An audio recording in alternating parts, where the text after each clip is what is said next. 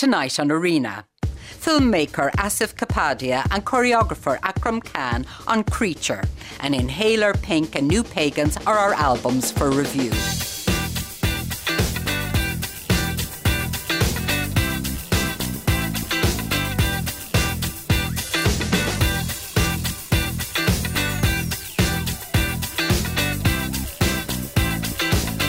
Can text us on 51551 or tweet at RTE Arena.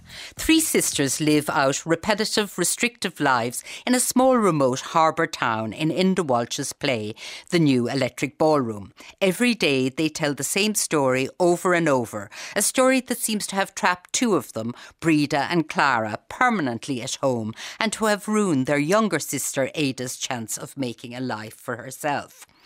Emma Jordan directs a new production of the play at the Gate Theatre Dublin, where real life sisters Barbara and Jane Brennan play Breda and Clara, and Orla Fitzgerald is Ada, and Marty Rea is Patsy, the local fishmonger and their only visitor. Emma Jordan is with me in studio, and Marty Rea joins us on the line. Emma, I was reading Enda Walsh's script today, and the wordplay, the repet- uh, repetitive nature of what he's, he's writing, the speed and the manic energy that's mm-hmm. called for. What's it like to direct a piece of work like that?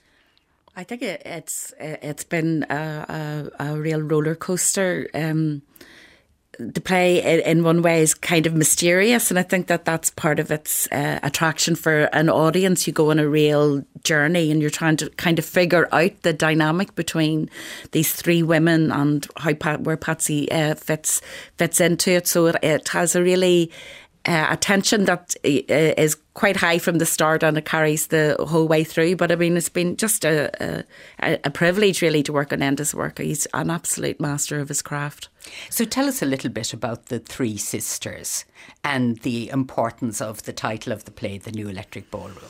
Well, it's really the story of two sisters who they live in a very small uh, village and uh, they uh, dream of the Roller Royal and the new electric ballroom. And it's a story of really their thwarted love. And the kind of their, their emotional development has kind of halted at this key moment in their life, just on the brink of womanhood. And the, the kind of suppression, oppression uh, surrounding them has made them retreat from the world and close the door and keep themselves away. So it's like a self isolation. I think we all know know uh, all about that. But but really the the wisdom that they have imparted to Ada, their younger sister, is that you're safer inside than out staying.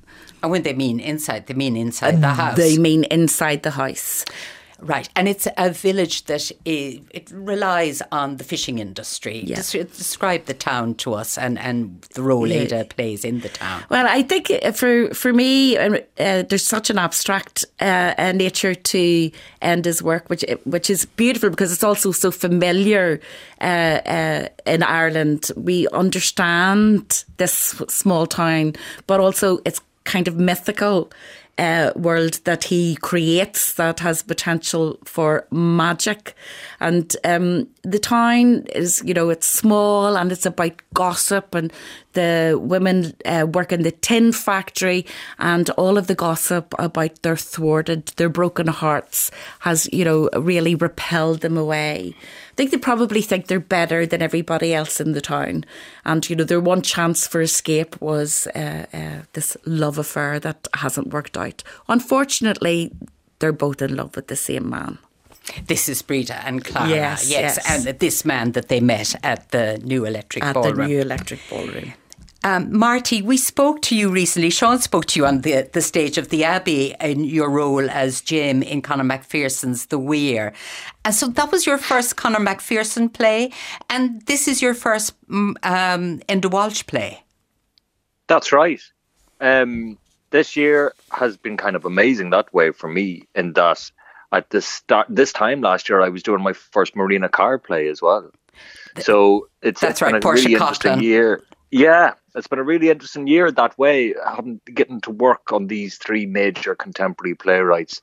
Um, I had done one of Enda's rooms, which was recording for the Galway uh, Arts Festival about I think it was the very beginning of COVID, and um, and then my voice was used in medicine which was his last big uh, stage production. But my whole body was never in an Enda Walsh before, and it is now. It's, it's, very much in this one. And tell us a little bit about Patsy. He's the man who brings the gossip of the town, and he's a lovable character, but not lovable to the sisters, it appears.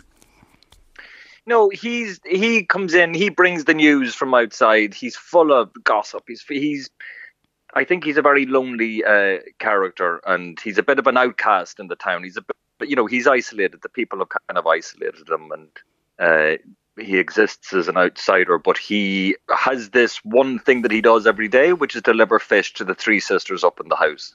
So that kind of defines his day. Do you know what I mean? And when he turns up, then.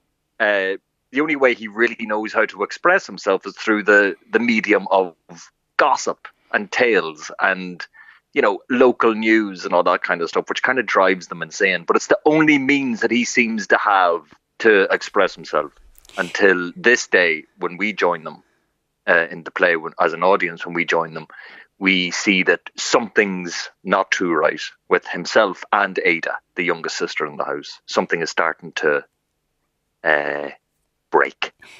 And Marty, the the, the script, uh, the the, the speeches mm. that that uh, mm. your character has to uh, has to say, as as mm. the sisters also have these speeches, and they are this wonderful wordplay and speed and this kind of manic quality.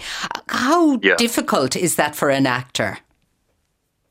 It's difficult, obviously. Um, it's but a necessity, um, and the there is an incredible energy about Enda's writing, very similar to Beck's, in that there's a darkness there, there's a uh, there be tragedy there, but there's also great energy and comedy in it. You know, you're laughing uh, at the same time as you're cringing. Um, but the actual energy of how Enda writes, it's almost like I, I keep likening it to, it's almost like you have to take the pill of the kind of Enda Walsh pill and swallow it and then let it just fire out of you. And the language actually does things to you as an actor.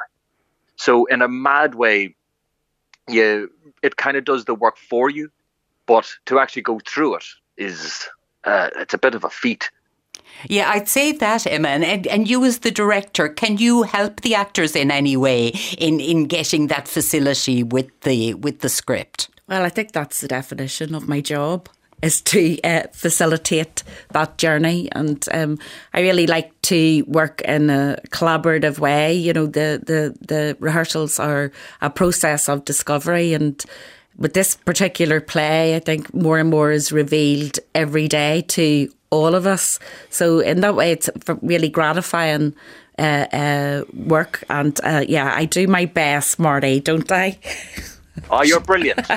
yeah, yeah. You're all over it. uh, Marty, it's interesting, like talking about the weir, and the weir was was uh, was these four men and one woman telling stories to each other, and here again in the Enda Walsh, it's this it's this kind of repetitive storytelling. Do mm-hmm. you see similarities, or do you think the purpose of storytelling is very different in the two plays? I think they're I think they're kind of different in, in, the in the two plays in their particulars, and that in the Weir it was opening people up, and in a strange way in this one they're closing people down. Um, but both is in both the people that are telling the stories to achieve those things think they're doing it for the best, and I think it's more about listening to playwrights explore the idea of storytelling and what it is, what we do as a human species with story, why we tell story, um, the good things about it, the bad things about it. I mean, we've all we've had plays throughout uh, the decades in Ireland. Like I think of Góire by Tom Murphy, which is about one woman trying to get to the end of a story that mm-hmm. happened one time, and the play is kind of about will she ever get to the end, and when she does, what then, kind of a thing. So the like the the uh, the idea of story, why we do it, why we keep wanting to listen to them, why we watch them, why we are kept on the uh, edge of our seats all the time. Um, just as human beings, we're storytelling is very, very important to us and has been, particularly in Ireland as part of our culture. You know, the, the storytelling has been a huge part of how we entertained each other. Um, and we teach each other through it and we try to communicate to each other uh, through story. Um, so I think for writers, particularly playwrights who are writing for the theatre, the whole idea, the whole concept of story is kind of fascinating and why we do it. Emma, the uh, the Walworth Farce, which is the other play by Enda Walsh, which mm-hmm. explored again this idea of repeating a, a, scenario within a family to kind of keep a family together. In you could see it in one way, mm-hmm. but it's also to kind of restrict the family. Mm-hmm. Is that what's going on here as well? Uh, uh, uh, absolutely, I think that it is because in a way that you know that a story also can box one in, it can also confine one, and uh, uh, and define one. And I think, in a way, if the village have defined these women by their past, that they also have latched onto a narrative that, in one way, is a explanation, but also absolves themselves of any kind of uh, uh, responsibility in terms of uh, how they how they live, as you know, that it's a salve, a story as a salve or a consolation or a lesson. Um, so uh, you know, the different, I don't know, I mean, Walworth, Farce and uh, the two speak to each other, but perhaps the difference, uh, is, the essential difference is gender. And um, hmm. I, I certainly think that in New Electric Ballroom, that Enda throws a light on where women are in were and are arguably in um, uh, Irish society. You know that the the the within religion you've got the, you've got the Virgin Mary and you've got uh, Mary Magdalene. You've got the Virgin and the whore. So there's a whole uh, world of critique, I think, in terms of religion and society and how that also has confined these women. And Marty, how is Patsy defined in the play? And is he is he trapped like the sisters are trapped? Yeah, I mean, if we think that uh, the sisters are trapped in the house by their own doing, uh, telling themselves their own story over and over again to keep them safe inside from the dangers of outside as they see it, from the outside talk. Um, Patsy is living in the outside world, but as one character puts it, he's branded, marked, and scarred by talk, boxed by words. So uh, he's been defined by what's said about him, and it's that it's, not it's a, it's the ongoing thing that the writer's doing. Uh, the, the the strength and the power of words, what we say about about people, how we talk about people, how we brand people, um, which is actually that's a big uh, theme at the moment that we're very very aware of. Um, how powerful our words are and how powerful a thing is said. Uh, so you you know you want to make sure that you say the right thing, yes. um, because someone can be defined in some cases for the rest of their lives by something that was said. So it's very interesting that yes. Well, Marty Rea, best of luck with the new Electric Ballroom and Emma Jordan. Thank you so much Thank for you. talking to us. The new Electric Ballroom by Enda Walsh runs at the Gate Theatre Dublin from the 23rd of February to the 1st of April. Then it tours to the Everyman in Cork from the 4th to the 7th of April. Further details from gatetheatre.ie and everymancork.com. You're listening to Friday Night's Arena.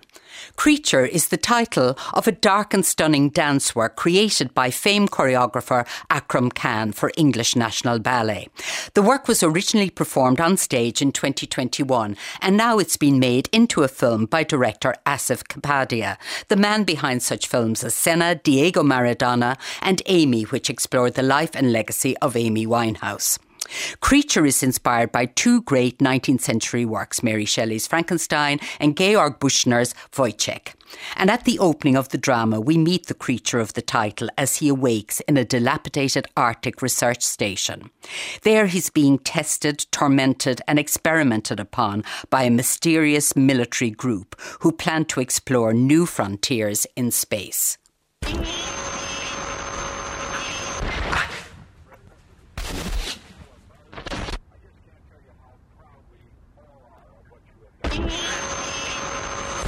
Because of what you have done, the heavens have become a part of man's world.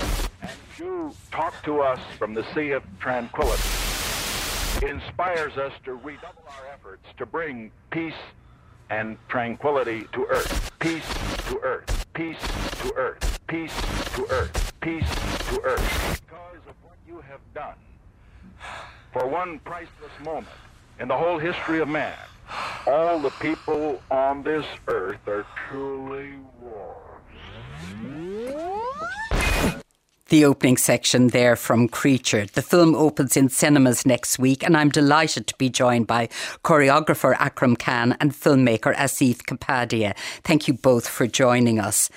Akram, can you tell me about the origins of Creature? As I say, initially inspired by Mary Shelley's Frankenstein, but that was just a takeoff point, wasn't it? Yes, I mean, I wanted to make uh, a work that. Um, would become the canvas of what I was feeling uh, uh, around the time that I was making it about the world and uh, the governments around the world, so uh, and society, and so I felt this real sense of powerlessness, and I, I felt like um, was really a, a, wonderful kind of canvas, if you like. And actually, it wasn't me; it was actually Ruth Little, my dramaturg, who suggested because she knew I liked Woyzeck, and she suggested that I go back to it um, and you know tackle it perhaps or just have a look at it. And the more i lo- re-looked at it again the more i fell in love with the with the narrative. I mean the more relevant i found I, I found it very relevant to the world that we live in today. And so it moved from mary shelley's originally from mary shelley's frankenstein to uh, um, woyzeck now, uh, the creature who we meet in this defunct Arctic station is being used and abused, experimented on by these powerful forces who want to leave the planet and find new frontiers. How much do we find out about who these forces are, or who did you have in mind? Um, I mean, it's not uh, explicit, but uh, of course, uh, uh, directly would be all the dictators like Trump, Bolsonaro, uh, to a certain degree, Boris Johnson. Um, so for me, it, it, it's very uh, uh, the major, if you like, the, the the one who's the leader of the army, the one who controls the power, is uh, is represent. It, was you know not inspired, but yeah, triggered by uh, the rise of Trump and the right wing, particularly the National Front. But this idea that they might find a new world to live in uh, beyond the, the, Oh, sorry. That was Elon Musk. Thanks to Elon Musk. Right. I mean, I just found it completely shocking that Elon Musk uh, was talking about uh, going to new frontiers, go, you know, uh, living on Mars. I mean, Jeff we Bezos have as the well, most beautiful planet here. And uh, sorry, sorry, uh, um, Asif? Jeff Bezos as well has got his grand plan to exactly. go somewhere else. Absolutely. Having, you know, destroy the planet, go and fly off somewhere else. Yes. Give up. Um, Akram, the the creature who's played by uh, Jeffrey Cirio uh, dances the part, and he, he's treated like a test dummy to be used and experimented upon. But even though he's called creature and the piece is called creature, he's very much a human being. Absolutely. The thing is, you change um, the parameters of um, uh, our, our, social uh, uh um, kind of uh, uh, our social area. Um, if people treat you in a certain way, um, you change those parameters. It's amazing how how animal-like we become. Uh, we call ourselves civilized and we call ourselves human. It's just a small a gray area, small invisible line that can really trigger something. I mean, you know, chaos can do that, uh, uh, uh, trauma can do that. And of course, with Creature, he is very much human who's been degraded to the point where he, his entire body is full of trauma and powerlessness. And so his body looks, I mean, he behaves like a, like a, like an animal, really. Asif, you did know Akram before working on Creature, but what was it about Creature that made you want to work with him? So I, I knew of Akram, but we'd never really spoken much or, or collaborated before. And everything that Akram said about where the idea came from, you know, we were living that experience because this project came to me during lockdown. In the period when I was not leaving my home, I was with my family, we were literally locked down. I get a message saying because they couldn't perform the show because we were there were no live audiences, there were no theatres open, nothing was open. Would I be interested in perhaps making a film of the show because it may never come out? So I went along to a rehearsal, sat down on the floor, and watched Akram work, and just was blown away by what I saw. And all of the themes that he mentioned, he and I never discussed any of this. I just saw it and thought, this is speaking to me. This is speaking to me about what's going on in the world, but also how I'm feeling right now. And I just thought this is really cinematic. I I've never been to the ballet before. I'm not someone who knows that world. I didn't know Akram's dance, you know, honestly. I saw this and I thought, well, this is ballet. Ballet's for me. I can do something with this. I think also I could make a film that hopefully gets a new audience to watch something like this. So that's where I really came in. I, and I just thought this was pure cinema. There's no words, but it's performance, it's visual, it's music, it's sound, and it's really quite visceral, quite in your face. And I like the kind of dark themes and the kind of tone of it. And then when it came to uh, filming it, you you you're it's not like one of those uh, theatre shows that we see online where you're uh, where the the uh, director and cameraman is almost a member of the audience. You're in the thick of it. You're in the thick of the dancers. Where, where yeah. did that decision come from, Asif? So that, that came from the fact that Akram and I did have a conversation, and he was very clear, saying, "Look, the, the show is a show the film is your film. You do what you want to do. So I was like, okay, I'm like, well, can I stand over there? can I be in the middle? Can I can I be in between the dancers? Can I get you know? Because I'm I'm I've got bad eyesight. I love movies. I love close ups. I struggle sometimes with the theatre, being at the back of the theatre and going, who's that? Which which guy? That one? I, I you know, I, am like being in the middle of it. I'm a filmmaker, so for me, if I'm going to do a film, it only makes sense if I do something new and play with the form.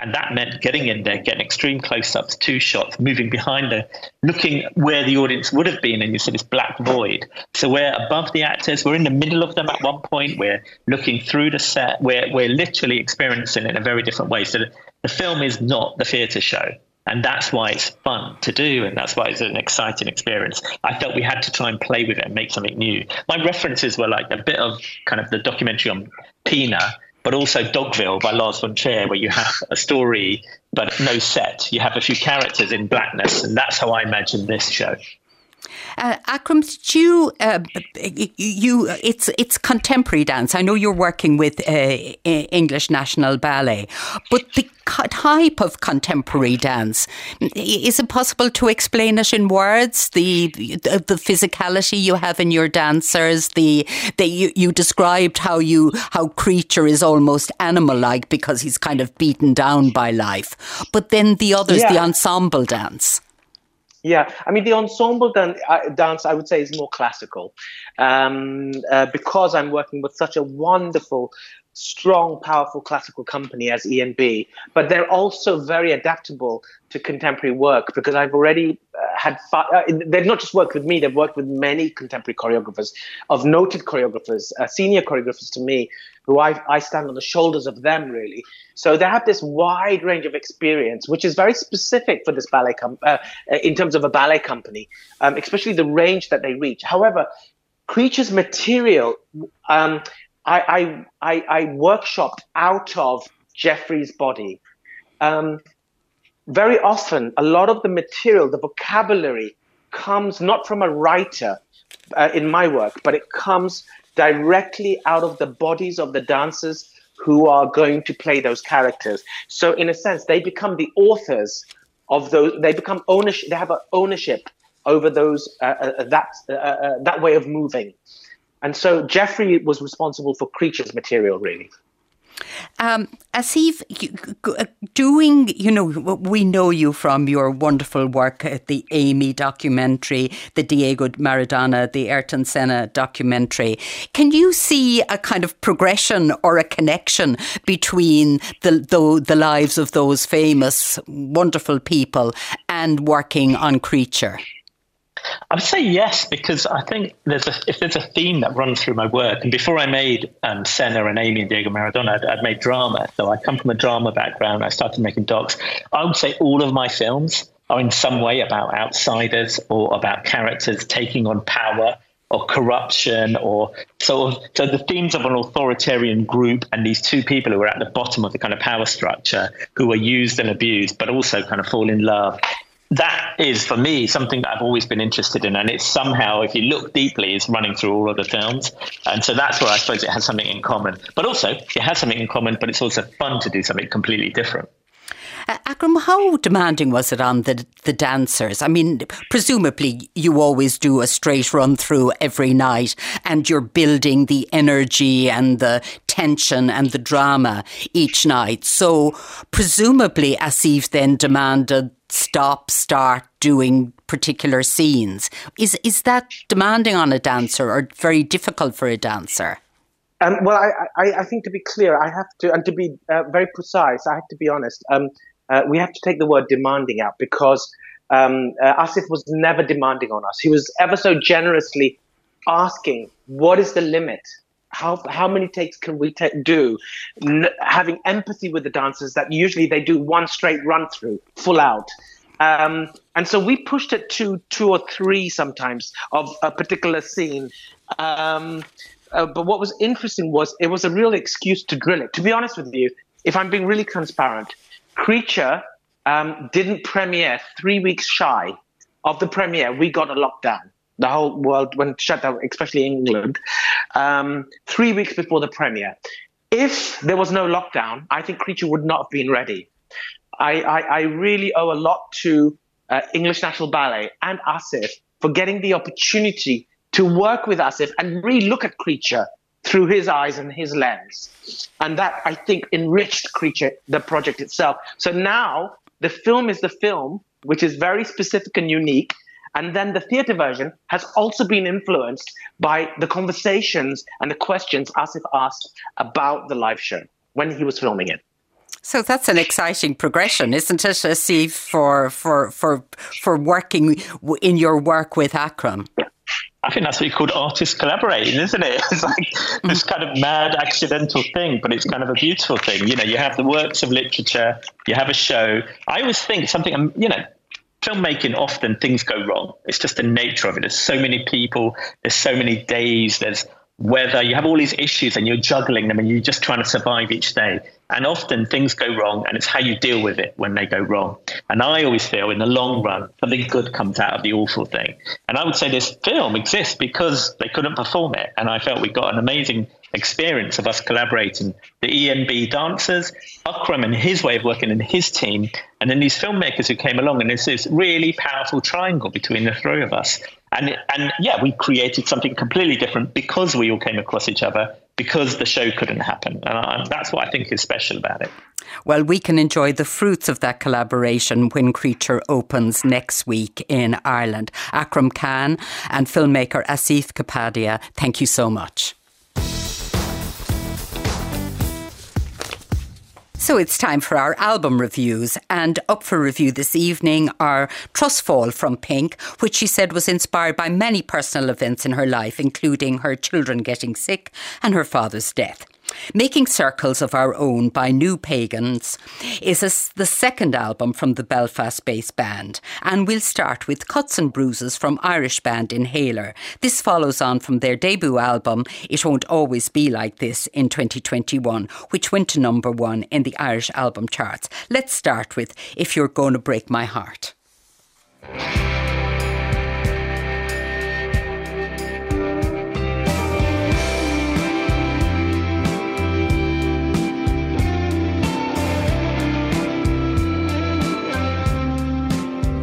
Woke up faded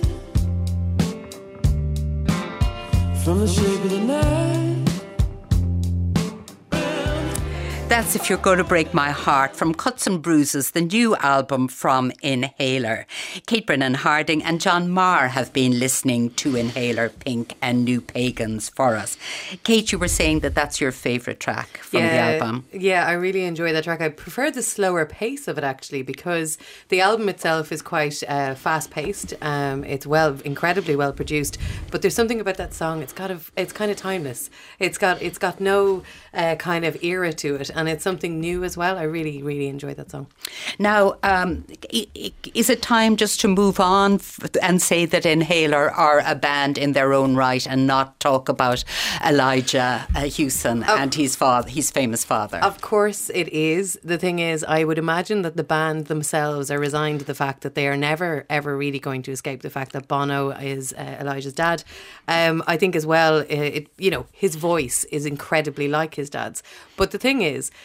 that I'm really bored of, of constantly everything you read, everything you write, it's always these comparisons. Uh, and I think it's unfair on the band. The band have been together since 2012. They have been, um, I've, I've started listening to them in 2018.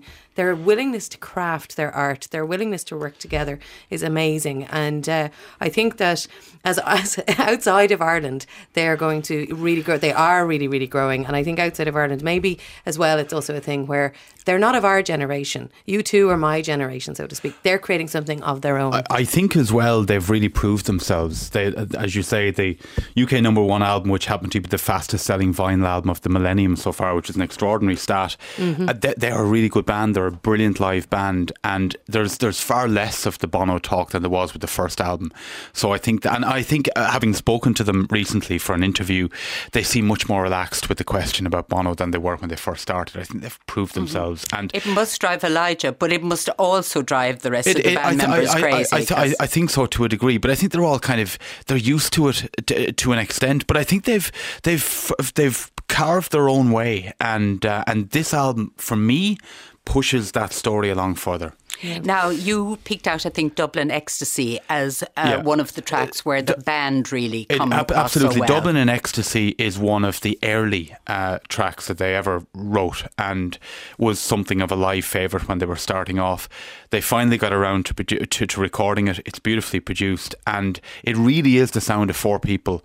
Uh, the rudiments of rock coming through, you know. The, uh, but, but for me, Josh Jenkinson, the guitarist, shines here and it it it, it it's you know uh, Eli Hewson is not yet a remarkable lyricist, I don't think, but as as as a piece of music that you could just get lost in, yeah, I got lost in it. I really enjoyed it. Let's listen to Dublin in ecstasy.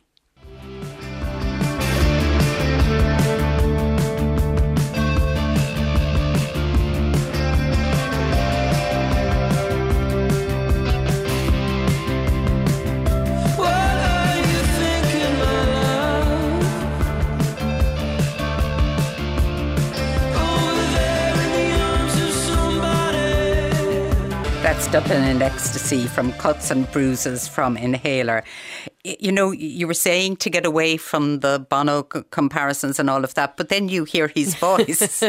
but you say he has a much better voice. Than... Yeah, we were we were just talking off air there that I feel that like you know you cannot escape the fact that he sounds incredibly like his dad, but at the same time, I do think that his vocal, if you put Bono at the same age, I think his vocal, Elijah's vocal, is so much better. It's purer, and you shouldn't really be comparing in in that way, but you can't help it because imagine what he's going to grow into.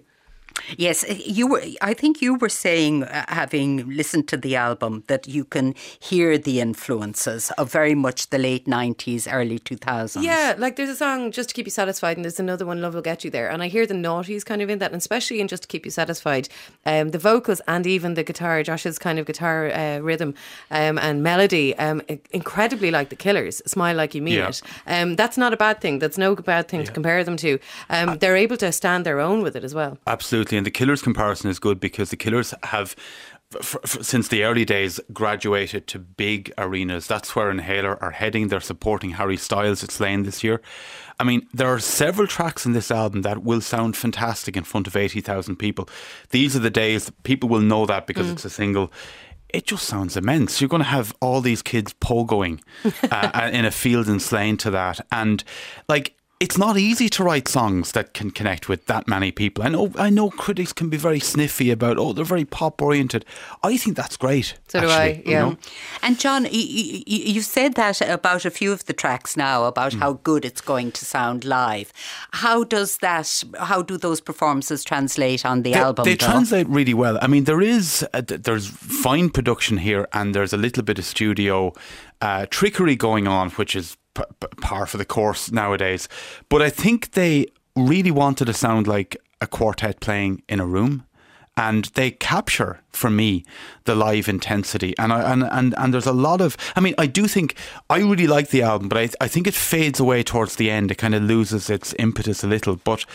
I, I, I, it, it just grabs me, and the, the, you know, there's a, there's a lyric being young and alive, and that's what it's about. It's about these mm. kids in their early twenties having great time, and they know they're really good, and they're very confident, and I think it comes across. It's funny because this is like generally we tend to agree quite uh, about most things. In terms of this production of this album, I would slightly disagree. In terms of I, do, I think I've seen them live a few times, and I think they have a really good energy and a really good charisma on stage. I think that the sound is slightly raw, and I would have liked the album to be less less produced, less studio trickery. I would have liked them to have been a bit braver about owning their sound a bit more. Okay, Kate, stars out of five. Uh, I'm giving it three out of five. Three out of five. And from you, That's John? a very solid four. very solid four. That's for inhalers, cuts, and bruises. Next, we have Trustfall from Pink, an album that alternates between tear jerking battles, ballads and dance floor anthems like this one, Never Gonna Not Dance Again. If someone told me that the world would end tonight, you could take all that I got for once, I wouldn't start a fight. You could have my liquor, take my dinner, take my fun, my birthday cake, my soul, my dog, take everything I love. But oh, one thing I'm never gonna do. So that's Never Gonna Dance Again from Trustfall from Pink. Kate Brennan Harding and John Meagher are reviewing. John, you love this. I really like it. I mean, maybe it's just I've had a great week and, and, and it just kind of great week in that. general or listening to albums. possibly both. No, I, I, do you know what? I, I've always uh, loved Max Martin as a songwriter producer. He's second behind Lennon and McCartney in terms of US number ones, and he works very well, particularly with female artists. Uh, I agree that this is extremely cheesy and it's kind of naff. But I love this the seven, track. this track, this track. I, but I love the seventies influences there. I love the kind of just how machine tooled it is to appeal to a huge, a huge audience. I know it. I know that often I'm cynical about that kind of stuff, but I just think it works here, and I think she she goes for it. And and and and yeah, it's it's there's a lot of serotonin Are you smiling in here. agreement? No, or are you I'm smiling? smiling. I can't believe John is so cheesy. I'm smiling laughing because it is like myself and John have swapped because normally I am. I love the pop and I love the cheese. There's something that's a bit too cliche about that song for me. And every time I was listening to it, even though I was tapping or my foot or singing along, I was go. feeling really annoyed with myself because it's just too too clean. It's too perfect. It's not Miley Cyrus flowers, so therefore it's just too it's too yeah, it's like um, it's not for me. So, but this is not representative of the album. No. sure No. it's No, not, no, no. John. It's it's No, it it's, it's almost two different tones yeah, in one. and it's it's it's a it's a curious album in that you know the. I mean, she she did go through a lot because you know the, the her father, who she was close to, died. Her her young child uh, got very sick with COVID. Her marriage was in disarray. It seems to be okay now, uh, but you know, there's a, there's the opening track is about her father and you know, it there, there is a lot of sentimental aspects there. Sometimes um, it works, and sometimes it doesn't. And and I have to say there were there were a good few moments in this album where I was going, okay, I can move on to the next track now. But I think the good stuff is very good. There are interesting and unusual collaborations in this, like her collaboration with First Aid Kit, uh, the Swedish duo. Yeah, so she met uh, First Aid Kit at the Brits a couple of years ago, and she didn't realise who they were, which I think is very funny. And they were presenting her with an award. And uh, afterwards, the, somebody was like, "Oh, this, you know, who are they?" And she was chatting away to them, and then eventually said, "I'm sorry, I don't know the name of your band." And they said First Aid Kit, and she was like, jumped around the room, all excited because she was like, "I actually love you. You're one of my favorite bands. We'd love to colla- collaborate." And so uh, they started on the album, uh, Trustfall. And I think that this that particular song works incredibly well because while um, there's a lot of this album is very good, and it's uh, to me it's a it's a split personality. Uh, there's a real country Nashville tinge to a lot of the songs, um, and obviously the First Aid Kit come on board as well with that with their harmonies. And then there's the pop element. And for me, I wish that Pink had stripped away the pop element and gone full throttle with the Nashville country sound and a more soulful sound. I think she's earned her right to play and change and step away from the big pop production. Would you think that would have worked better? I think it would have been interesting, but I kind of like the pop pink and I've you know again I've seen her live and I enjoy that Mm. kind of the high energy. It's worth noting among the many producers here Johnny McDaid the s- former Snow Patrol member is on board. He has worked with her in the past, and he's on song. He's co-written some of the songs. Um, I, I do think it's a bit of a mixed bag. Uh, uh, you know, but I, it, it's remarkable because this is somebody who has sold 60 million copies, and yet she's still kind of seen as not quite Beyonce or yeah or, or, or, or Taylor Swift level, and in even in terms of just global fame, but but she kind of is at that level, and uh, and she's still going. And at 43, it's it's a young person's game to a large degree. There's a lot of people banging on that door, but I think she holds herself well here, and uh, yeah, I think it's a good stepping stone to album number 10. Okay, well, let's play uh, another track. We won't do the first aid kit one. We'll do When I Get There.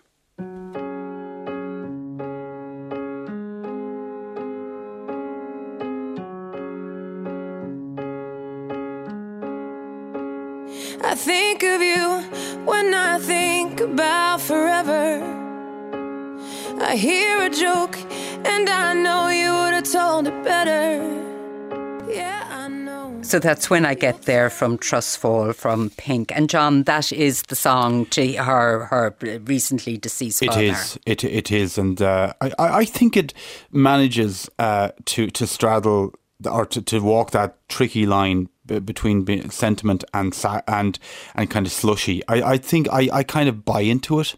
You know, um, uh, I, there is something there that you can feel Hmm. the pain, and I kind of I think it's I think it works well actually. I think what's interesting about that song is that it came across her desk. She didn't write the lyrics to it. It's David Hodges and Amy Wadge who wrote it, and um, it sounds and feels like her song. And this Mm. is what I mean. The the slower songs and the more heartfelt songs, I think, are more beautiful. I think that track will be absolutely massive. I think it might be, you know, it'll be a funeral song, but it'll be a love song. It's a really beautiful track. And you know, she also lost her nanny as well, who was a part of her children's lives. So she's dealt with a lot of change. Moved her family to Santa Barbara from LA. She uh, took the time during the pandemic to reconnect with what was important to her. And uh, when that song came across her desk, I read an interview where she said, "Oh, this is the this is the." the the next thing this is the next step the way i want to go So stars out of five for Trustfall from you, Kate. so I was a bit, I don't know, I've, I've given it two and a half out of five because for me, I really would like it not to have been so erratic. Now, Pink has said that the song uh, success and sequence choice uh, was on purpose because she says life is kind of like a roller coaster in that way. Uh, no Ronan Keating puns intended. Thankfully. but uh, I'm still, I would like to see her make a country album. It's two and a half out of five. It's three from me. Three from you. So two and a half and three for Trustfall from Pink. Now, um, lastly, we have New Pagans with their second album, Making Circles of Our Own. New Pagans are a five piece band which includes married couple lead singer Lindsay McDougall and guitarist Cahir O'Doherty. Kate, tell us a little bit about them. Yeah, so the band are really interesting. They uh, came together a couple of years ago. This is their second album. Um, they released an album, their, The Seed, The Vessel, and The Roots, uh, back in 2021, and it was really well received. They're jangly indie punk. Uh, they're also a band that, you know, they've talked about this where a lot of people, when new bands are coming out, they're, they're, it's all focused on younger musicians. This band are in their 30s, some of them are mothers. They're The- from Belfast. Yes, uh, the lead singer Lindsay McDougall, she's really fascinating. She's doing a PhD in embroidery and Irish women in embroidery at the moment, and this album features a lot of kind of notes and and uh, basically she's talking about how weaving together things and weaving together parts of her life. And the interesting thing about this is the first album was really angst ridden and it was her expressing anger. This album is about finding place and finding home, even though it's indie punk. It's it's doing that. Uh, John, I think you like There We Are, John. Uh, Name checking yourself. Maybe you talk us into that and we'll play some. Yeah, apparently it's inspired by the late avant garde artist and filmmaker Derek Jarman, uh, who worked with people like Suede over the years. And it's a really interesting song in that it captures a lot of what's very good about this band, like the kind of the, as I say here, the intoxicating guitars and that propulsive percussion, and also Lindsay McDougall is is a is a hell of a vocalist, and uh, and yeah, it's it just it's it's the it's at the heart of the album, and it kind of it feels like a, a highlight. Okay, let's listen to There We Are, John.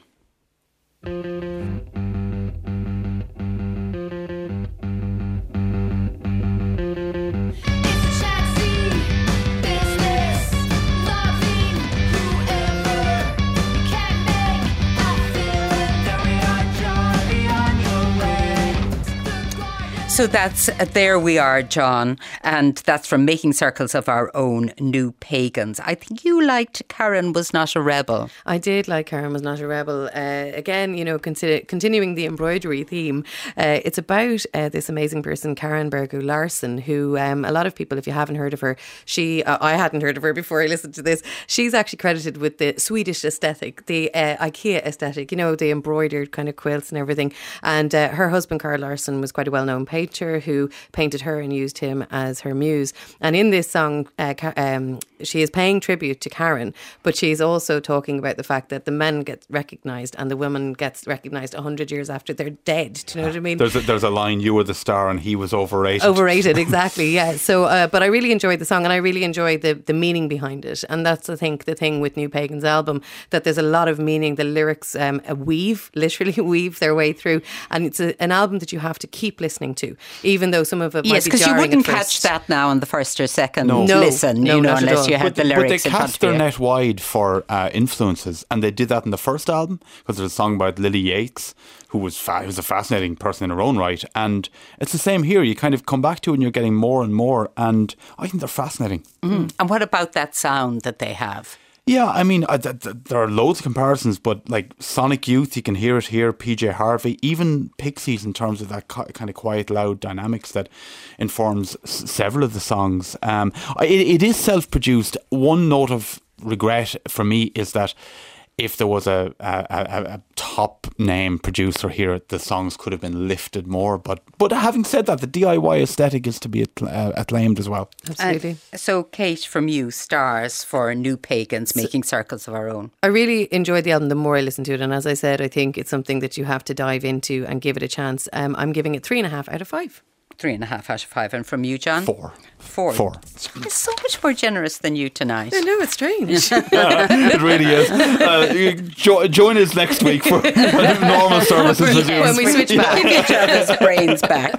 Kate Brennan Harding and John Meagher have been listening to Inhalers, Cuts and Bruises, Pink's Trustfall, and New Pagans making circles of our own. Thank you very much. That's it for tonight's show. The programme was researched by Liam Murphy and Paula Shields. Harry Buckles was on sound. Demi Garrity was the broadcast coordinator. Tonight's show was produced by Ola McGowan. Remember, on Tuesday, we're going to be at the Pavilion Theatre in Dún Laoghaire with Sebastian Barry, Sean doing a public interview there. And we'll see you, of course, on Monday. And John Creedon is next.